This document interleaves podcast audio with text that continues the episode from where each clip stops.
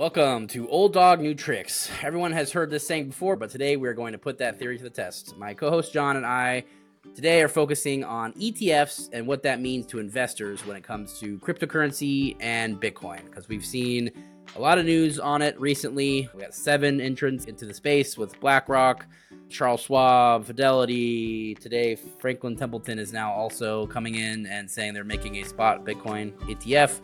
So, what does that mean, and the history behind these uh, funds, and what that means for people that are looking to get into crypto? All right. So, how are we doing today, John? Good. This is the old dog here, Austin. The old dog. Yeah, coming in hot. and I, I, I, like this topic. I, I do like this oh, uh, topic. Go. Got them pumped up. It's interesting because I think the ETF for cryptocurrencies is part of the struggle for legitimacy yeah. uh, to a broader population.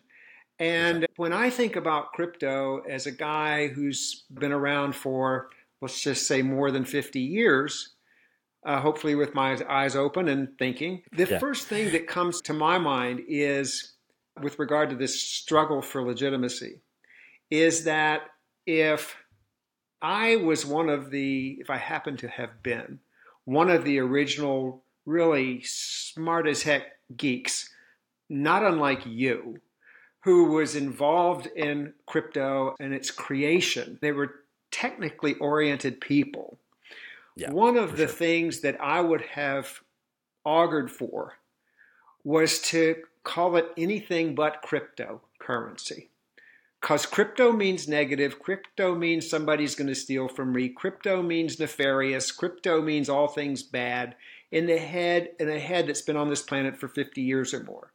So that to me is a significant marketing of the subject matter issue. If we had started off calling it digital currency and just leave it at that. Flat at that. Digital digital currency. I think that would have been a, an early step toward legitimacy. So, one of the challenges that we have is the marketing of cryptocurrency, the social acceptance of it, and some understanding of it, which is harder than a stock. The stuff's harder to understand than a stock. Sure. There's no doubt about it. And then it's harder to work with because platforms aren't necessarily user friendly. And there's no for, one to really custody it for you're used to as your generation and, and the old dogs of the world are used to someone holding their money for them and like keeping their ducks in a row whereas versus cryptocurrency natives are looking at now it's i own all of it i control it and it, and it does add more risk to someone who isn't savvy with it so. Right. And then add to that the owgs the 50 plus people have to end up with keeping it in a hard wallet and all that Im- implies for mind twisting for uh, my group. Hurdles. yes, and I, I, joke about it. We joke about it, but that's a real thing. It's frightening. For sure. And it is frightening when you're a person who's used to having control and is does have control within the domain of what they've done with regard to their financial management control. We can't control where the stock market goes, but we can control yeah. our decisions. And we probably our risk portfolio in, and our risk our risk portfolio, or just the plain simple experience of being in front of your computer and you're working with regard in on a particular crypto transaction, and it doesn't behave the same way as what you're accustomed to, right? Sure is necessary. Yeah. A matter of fact, I'll give you a good example in parallel historically of what I'm trying to get at with this idea of don't call it crypto, particularly to the people 50 plus. Call it digital currency. That's more acceptable. It's easier to take. It's easier to digest. A company that was, I think, brilliant and had some success with this in the 1970s was a very little known company that distinguished itself from its competitors by calling itself Apple Computer. Apple. Right? Not Data General, not Microsoft, not, I could go on with a list of all those early competitors. Yeah. They call themselves Apple because people could understand, okay, I'm a little, I'm comfortable with my Apple metal box that I don't fully understand. Yeah. It, will be nicer to me. Right? Yeah. it's the same thing a little bit. I think it is a marketing. Uh, Well, they uh, focused pro- on user UI and making it ease of use, and, and probably reason that they're so successful is still that they really pride themselves on just making it easier for the the person to use. Anyone can pick it up and use it, whereas crypto in general just has a horrible UI experience just because we're just too it's too new. Like it's a giant infrastructure that needs to, you know, it has to take a lot of time for someone to develop that awesome UI. That look at computers too. Like they right off the bat, there was it wasn't graphical interfaces. It was command line and green writing. You type in your prompt and something comes up. It's much, and it took years. It took the average. You wouldn't say a good UI didn't appear until what, like thirty years after the computer was like invented. Like at yes, the that's probably stage. about right. So right now, crypto's at what 14 years since its birth. So it's definitely something that we've made strides in those fields, but it's still something that is very new, right? And people need to be comfortable with it Yeah. or I- learn about it to be comfortable. I think that's a sagacious comment on your part, given your age, the patience and thoughtfulness of knowing that this is going to take some time. And this isn't a new experience, the sort of the quest for legitimacy. The first sure. mutual fund in the US came into being sometime in the 1920s as a mm-hmm. method of diversifying risk and providing an opportunity for less well-heeled investors to participate in the stock market but it was it was met with oh this is hucksterism this is who's going to manage these things where's my where are my stock certificates really going to be is some guy going to have a big basket of them somewhere dividends. where I like, can't how do I find them where they're going to Right. be? exactly mm. are and I'm, I'm taking on here. Yeah that was true up through even beyond the Second World War. Now, what started happening after the Second World War is we, and you probably appreciate this at your age, we didn't really have a middle class, a substantial middle class before the Second World War. There was no concept of retirement. You worked till you died because we didn't really have the accumulated wealth that allowed for it. But what happened after World War II is that the U.S. was essentially the only game in town as a source for buying things. Japan's manufacturing base had been destroyed, Germany's had been beat up pretty good, or we weren't participating with that. And so it allowed for a, a middle class to form that had some wealth, not well heeled wealth, but more of the masses had some. And therefore, it would support the idea of mutual funds and participation in the stock market.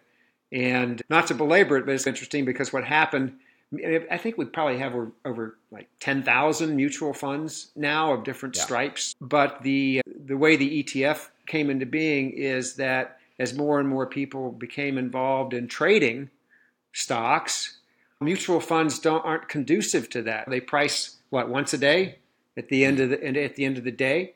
So if you're a trader, you say, "Hey, I got to know what the price is in this microsecond." Are you kidding me? I only think in, in the minutes. Don't- And now there's one I think is going to go bad, so I want to short it. You can't short a mutual fund. We can't have that. So things like those dynamics gave birth to the the ETF con- concept, trading like a stock. So anyone who doesn't really know exactly, uh, ETF is just a exchange traded fund, and it's a pooled investment security that kind of operates like a mutual fund, like you're talking about. Um, so they usually track like a specific index or commodity. So this case, we're this one's trying going to be tracking Bitcoin, right? So this is the your commodity essentially, and kind of comparison of, of these things is the first gold ETF was structured in 2004 when the price of gold was around $360 right from now till from then till now is a really substantial increase since that day and there's never been a realistically there hasn't been a time where there's been a lot of, of a drop on the gold price comparatively to its previous non-etf existence of solid gold bars hard to interact hard to trade versus the paper version of it. It's stored somewhere. It, it is backed by a electronic data that says this is how much gold we have. You made a great parallel in a previous episode about how Spain was very reluctant to not trade in the actual gold through ships trading and stuff like that. And what was it like? What was it the? What happened there was that countries like uh, England, in particular, and, and France, started to a- adopt more advanced methods of financial transactions than than gold. So letters of credit exchanged with vendors from uh, Asia to go ahead and continue the movement of goods is much more efficient than a Spanish galleon physically delivering gold to that sure. vendor, assuming it makes it, and here's your gold, give me the products, and I'll take them back. And Spain was just slow to get off the mark there and to abandon that until they found that they seemed to have more and more of their gold at the bottom of the ocean. Nobody will insure this.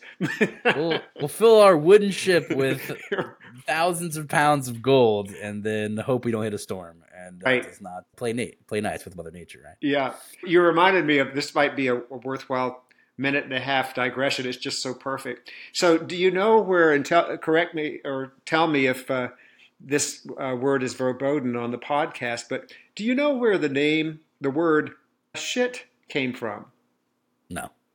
You're gonna love this. During those old days of the Spanish galleons, as they're uh, out on the ocean, um, they also took livestock with them, right? For food and all for, also for trade. And so it turns out that the fecal material from livestock, when it mixes with salt water in the bilge, forms methane gas and can explode. We had some ship sinking. The word shit is an, is an, is an acronym for store high in transit. And the fecal material, which would ultimately be used for fertilizer and other resources, was quickly removed from the saltwatery bilges and stored up high in transit so as not to explode. And that is the derivation of the word shit. That's so you awesome. had you had bags of shit and gold in the Spanish galleons. Wow, what a regal life! It's very. That sounds great. yeah, that's start, yeah. It, start it up. So, but after our little history lesson, yeah, right. we got the old dog going on history lessons. Yeah. But so, what are your thoughts on someone who has experienced these things before and how you've seen them come to fruition? What are your thoughts on like a crypto traded ETF? Like, what are p- positive, negative thoughts on on something like this? You bet. Positive is I think it helps go, to go in the direction of legitimizing digital currency. And I think it also goes in the direction of mitigating the trepidation and fear that the OWGs, the 50 plus group, have when they think of crypto or digital currency. The, the negatives, they're really just questions that run through my mind. They're the same questions that would run through my mind really if I was contemplating the purchase of any ETF. Yeah. Okay, because it's just a basket of stocks, right? That's what an ETF exactly. is that trades like a stock. Simply put, what I would want to know, therefore, is I want to know one, what is the mm, financial economic health of each one of those individual digital currencies that compose the ETF? I want to know who's managing that ETF and the extent to which they have the kind of detailed knowledge about digital currency that I've seen from you and yep. your peers that know that quotes know what they're doing with regard to analyzing the health and being of a particular digital currency. Now, these big players that are coming in and introducing their ETFs, these are big, wealthy companies with relatively inexhaustible resources. Sure. Uh, but they're still subject to their own management decisions and they're subject to their own egos. I'm hopeful that the ETFs that are offered are backed by a team of individuals that understand the digital currency industry and are very careful in their picks of the digital currencies that compose the ETF And then I want to see that they stay on top of the management of that ETF. And I, all, I want all of that for a reasonable fee. Hmm? Sure. So those are the I think those are the important things that run through my mind when I look at this. And, and because I want to see digital currency legitimized also. And ultimately that legitimizing is going to come not from the government and its regulatory decisions, although that's very important, but it's going to come from the general population that's motivated enough and interested enough that they want to participate and they're going to push back on their government representatives to, hey, this is good stuff. I, this has value to me in my daily living for this, that, and the other reason. And I want you to support it because that's where you guys want to end up, right? Absolutely. For sure. Yeah. yeah. So you, you want the elected representatives, the rule makers, to say, my contingent back home is getting more and more positive about this stuff. I just can't ignore them. I can't just vote no. I can't. Right? yeah, exactly. and, and, I think that's a great point, and I just thought of as, as a topic there is we always, I would say, is a, a value, a core of the uh, United States is separating like church and state and not having that override or whatever. For digital crypto users, it's more like I want to separate value from state. I want to be able to have something that is doesn't really like always be at your whims. Like you you added money to the system.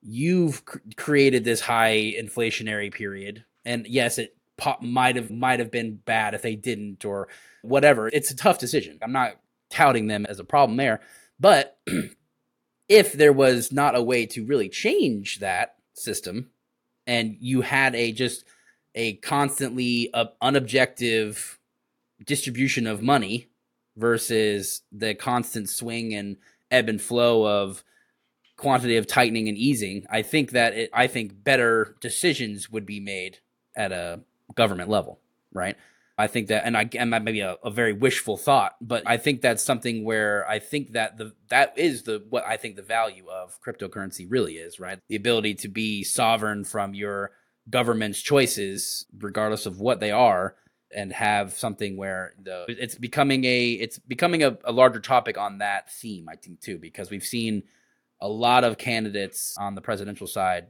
saying they're pro or, or against crypto, both sides obviously but I think it's going to be a political statement more and more as we get further down this road of we're at 32.8 trillion deficit.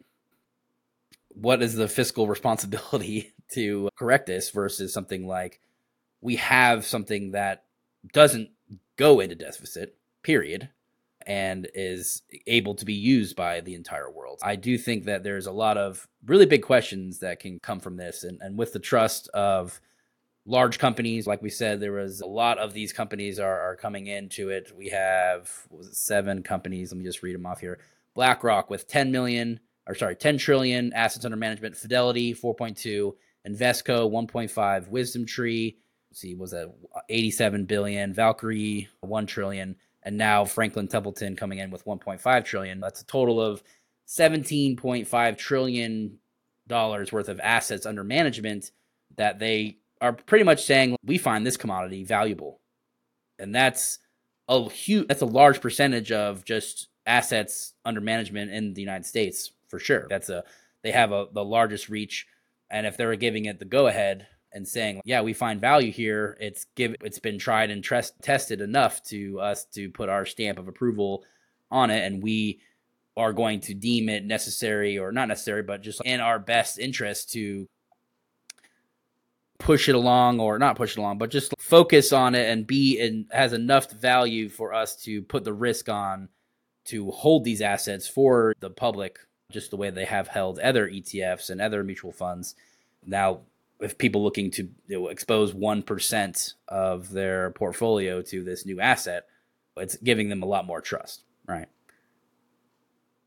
Yes. And I think that we have to try to keep to some degree separate our impressive national debt, our spending habits, the problems with them, and our financial status at, at this point in, in time. In this country, uh, uh, other many European countries are same situation or worse. Just, yeah, just as bad. Or- and that's unfortunate. We hope that changes. We shall see, etc. Uh, and I see that as a separate, enormous, and complicated matter from digital currency, and trying to keep that simple and being able to say to a representative, "This is useful to me." I, I matter of fact, I just bought a scooter from somebody in small town in Germany. The transaction took a microsecond. I'm happy, they're happy. And that's helpful to me in my daily life. And I see that's true for others and a growing number uh, uh, uh of people. It's also consistent with the American way, right? Independence. and yeah, if you're on the Republican side, smaller government, leave me alone kind of thing. Now you, we're going to get the regulations because taxation's going to be involved, and there's the government has an interest in a currency sure. that arguably is going to be competing with its currency, no doubt about it. But I think there's room for both. I think there's certainly at this point in history, and there's room for arguments to elected representatives that we want you to be favorably inclined when you go to your decision making body. That's uh, our local lobbying. We keep you in office. That's all the real under, underbelly stuff of getting decisions made and controlling regulation. There's lobbying to the government as well, too, of course, and big operators like the ones you just mentioned have those connections and such. But ultimately, I think the real or a real and significant push comes from the population itself, its acceptance and its desire to have have more of it. What I find will be an interesting question and a very important one, I think, Austin, is that assuming that these ETFs get uh, an initial uh, foothold, one's going to need to be able to understand them and their trades and their changes in the basket of those digital currencies over time. So these companies, the question in my mind is what kind of reporting are they going to offer? What kind of transparency are they going to offer for these particular ETFs? For a conventional ETF that has publicly traded companies in the basket of goodies, it, you can take Uh, any one of those publicly tra- traded companies and you can look at the 10Ks and there's other reports you have access to, like in a second, right? And assuming the accounting is legit, which most of the time it pretty much is, it can help you make educated decisions. Is it a perfect world? No. Is there manipulation? Yes. But you can you have something that you can sink your teeth into and sure. at least come out of the other end with I feel pretty confident about my analysis and it helps make a decision about holding this ETF or selling it or shorting it, as the case may be. And um, one great thing that just from you saying that is no matter what, if they have to hold the spot underlying currency, all of that will be on chain. So you can get real time information instantly and always. That's the beauty of cryptocurrency, right? You're saying you got to wait for the 10K and other reporting financials, but realistically, if it actually is what they're saying it is going to be, the ones that are going to be the most successful in these ETFs are the ones that have here's all of our wallets that we hold for Bitcoin. And these are the, we're all in multi sig multiple wallets spread out over here. These are all the ones that the, the ETF controls, right? So now we can see in real time what they're doing, making their moves. And as this one is, this one will only be Bitcoin to start with, right? These are not going to be yes. like a basket yet, right? So as time, someone is already trying to do Ethereum as well. As it goes forward from here, what are the makeups going to be? We have one that's Bitcoin and uh, Ethereum, or there's the top 10 cryptocurrencies might be available in five years from now, which is probably likely as the snowball effect of one getting approved. Why wouldn't the other ones get approved?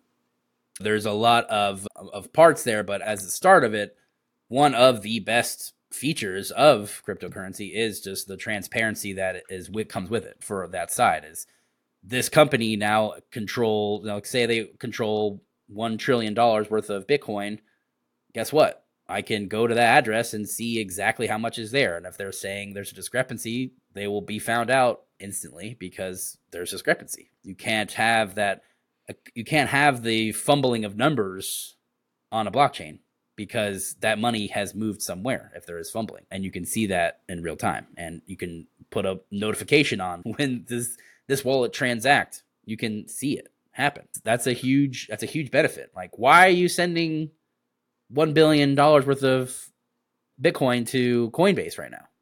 Like what why did you just do that? There's that is a real thing that can happen instantaneously.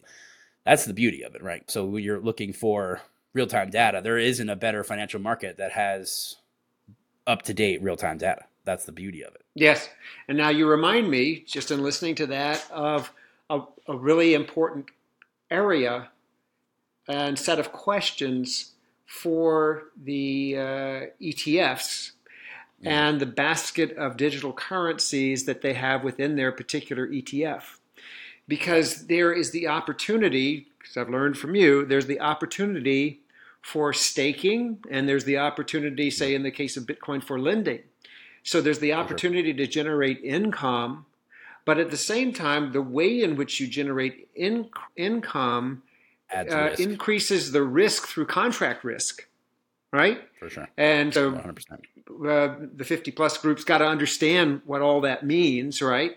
But essentially, it's you can have a crypto and that you have the opportunity, a, a, digital currency, sorry, you have the opportunity for it to appreciate in value in part because its inflationary characteristics are controlled mathematically, if you will, if they are. For sure. Hmm, they are, mm. Bitcoin halving.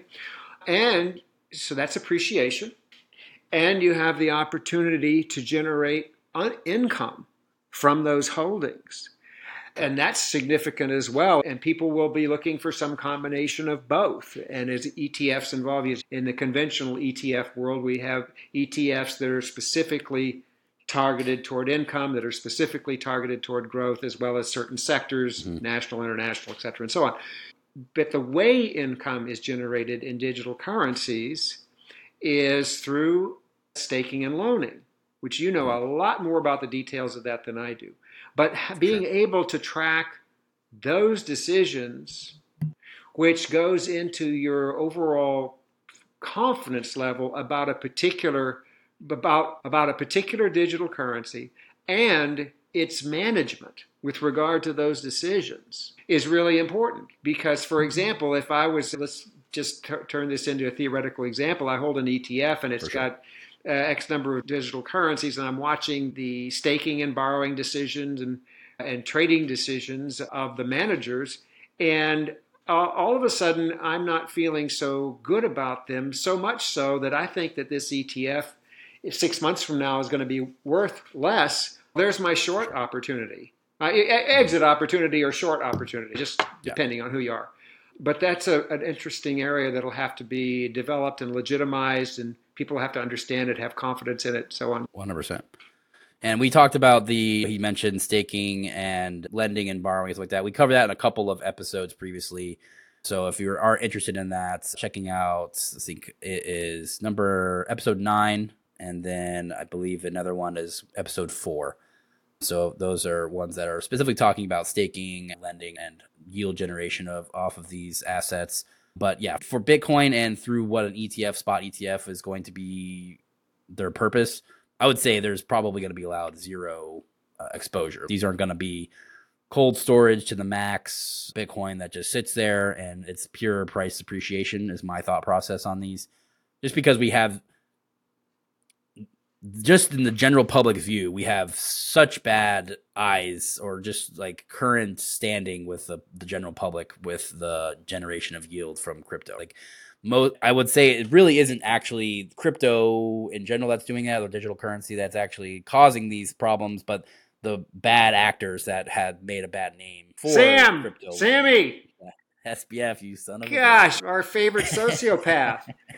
My gosh, what a shame. There's yeah, there's definitely a lot of there's and he wasn't just the only one. I know, I know. He, he was, was just so spectacular. He was using customer funds, but there was on the other side of that there was Genesis who was lending Bitcoin. There was like four of them. They're yeah. all got BlockFi. But hey, let me tell you, if you want for the old for the OWGs, if you wanted to make up the archetype, the archetypical yeah. Snidely Whiplash bad guy, it would definitely be Sammy because he even looks like a good guy right? Yeah. and just Looks, whoa. Yeah, he, Just a vegetarian, vegan, eating cucumbers. This guy's just so Oh my nice. Like, oh my god! And now he's the biggest sociopath. Uh, What? but that's yeah. another topic. That's But, another uh, topic. It's it, for sure. But Don't but go down that rabbit hole. We don't. No, no, no, we're not. We're not. But it, it is a you know it, it kind of exacerbates the marketing and problem, acceptance process issue. Just set us back probably a good three, four years. I think Yeah, personally. You Yeah, know, It's probably a good, pretty good guess. Yeah. we've come to the time to wrap it up with this is a ongoing process the there is four deadlines that they have to have approval they can keep delaying which i'm sure the sec will do the last final deadline that has to be stated is for blackrock which is the first applicated uh, uh, application that came in is january 11th i believe of 2024 so that is the final date that C has to say yes or no. They've already postponed it once for BlackRock and once for every other one that applied. And I really don't see them giving any leeway because they are very against cryptocurrency as it currently stands, I think, because they won't give us any regulation or won't give us any framework and are constantly just trying to sue people, even though they're 0 and 2 against crypto companies, which is interesting to say the least that we're as a public entity that they can't even choose lawsuits that are, they can ironclad win, which whatever. I definitely think that we will get something very early in the beginning of the year, which coincides greatly with the halving event of Bitcoin in April of 2024. So, ETF approved January through February. I think the last date is March for the last one, besides the one for today. I think that will be obviously delayed probably like another six months from that. First one is January. Last one of the first six that applied is in March, right before a halving event happens, which to me screams like excellent time to accumulate. So I'm going to cross fingers. I hope it happens. I hope it happens from out of intellectual interest and also the recognition that if they let it happen, then the financial world and the crypto world will learn some things from the creation of the ETFs and trading them and dealing with them that will have value for the future. So I hope it happens for that that reason. I think it'd be a good thing. And if it works out, it does diversify risk and it does give people who wouldn't otherwise participate in this particular start to say like. I'm, I'm I don't participate. I don't participate in all in like stocks, and I don't really have a desire to because I feel like it's overly not just regulated, but overly. There's too many requirements for me to get into that space, right? Like I have Yes. to have these requirements. I have to I have to be a, meet the qualifications of what I they deem to be a trade, have the profile risks of a trader or whatever. Yeah.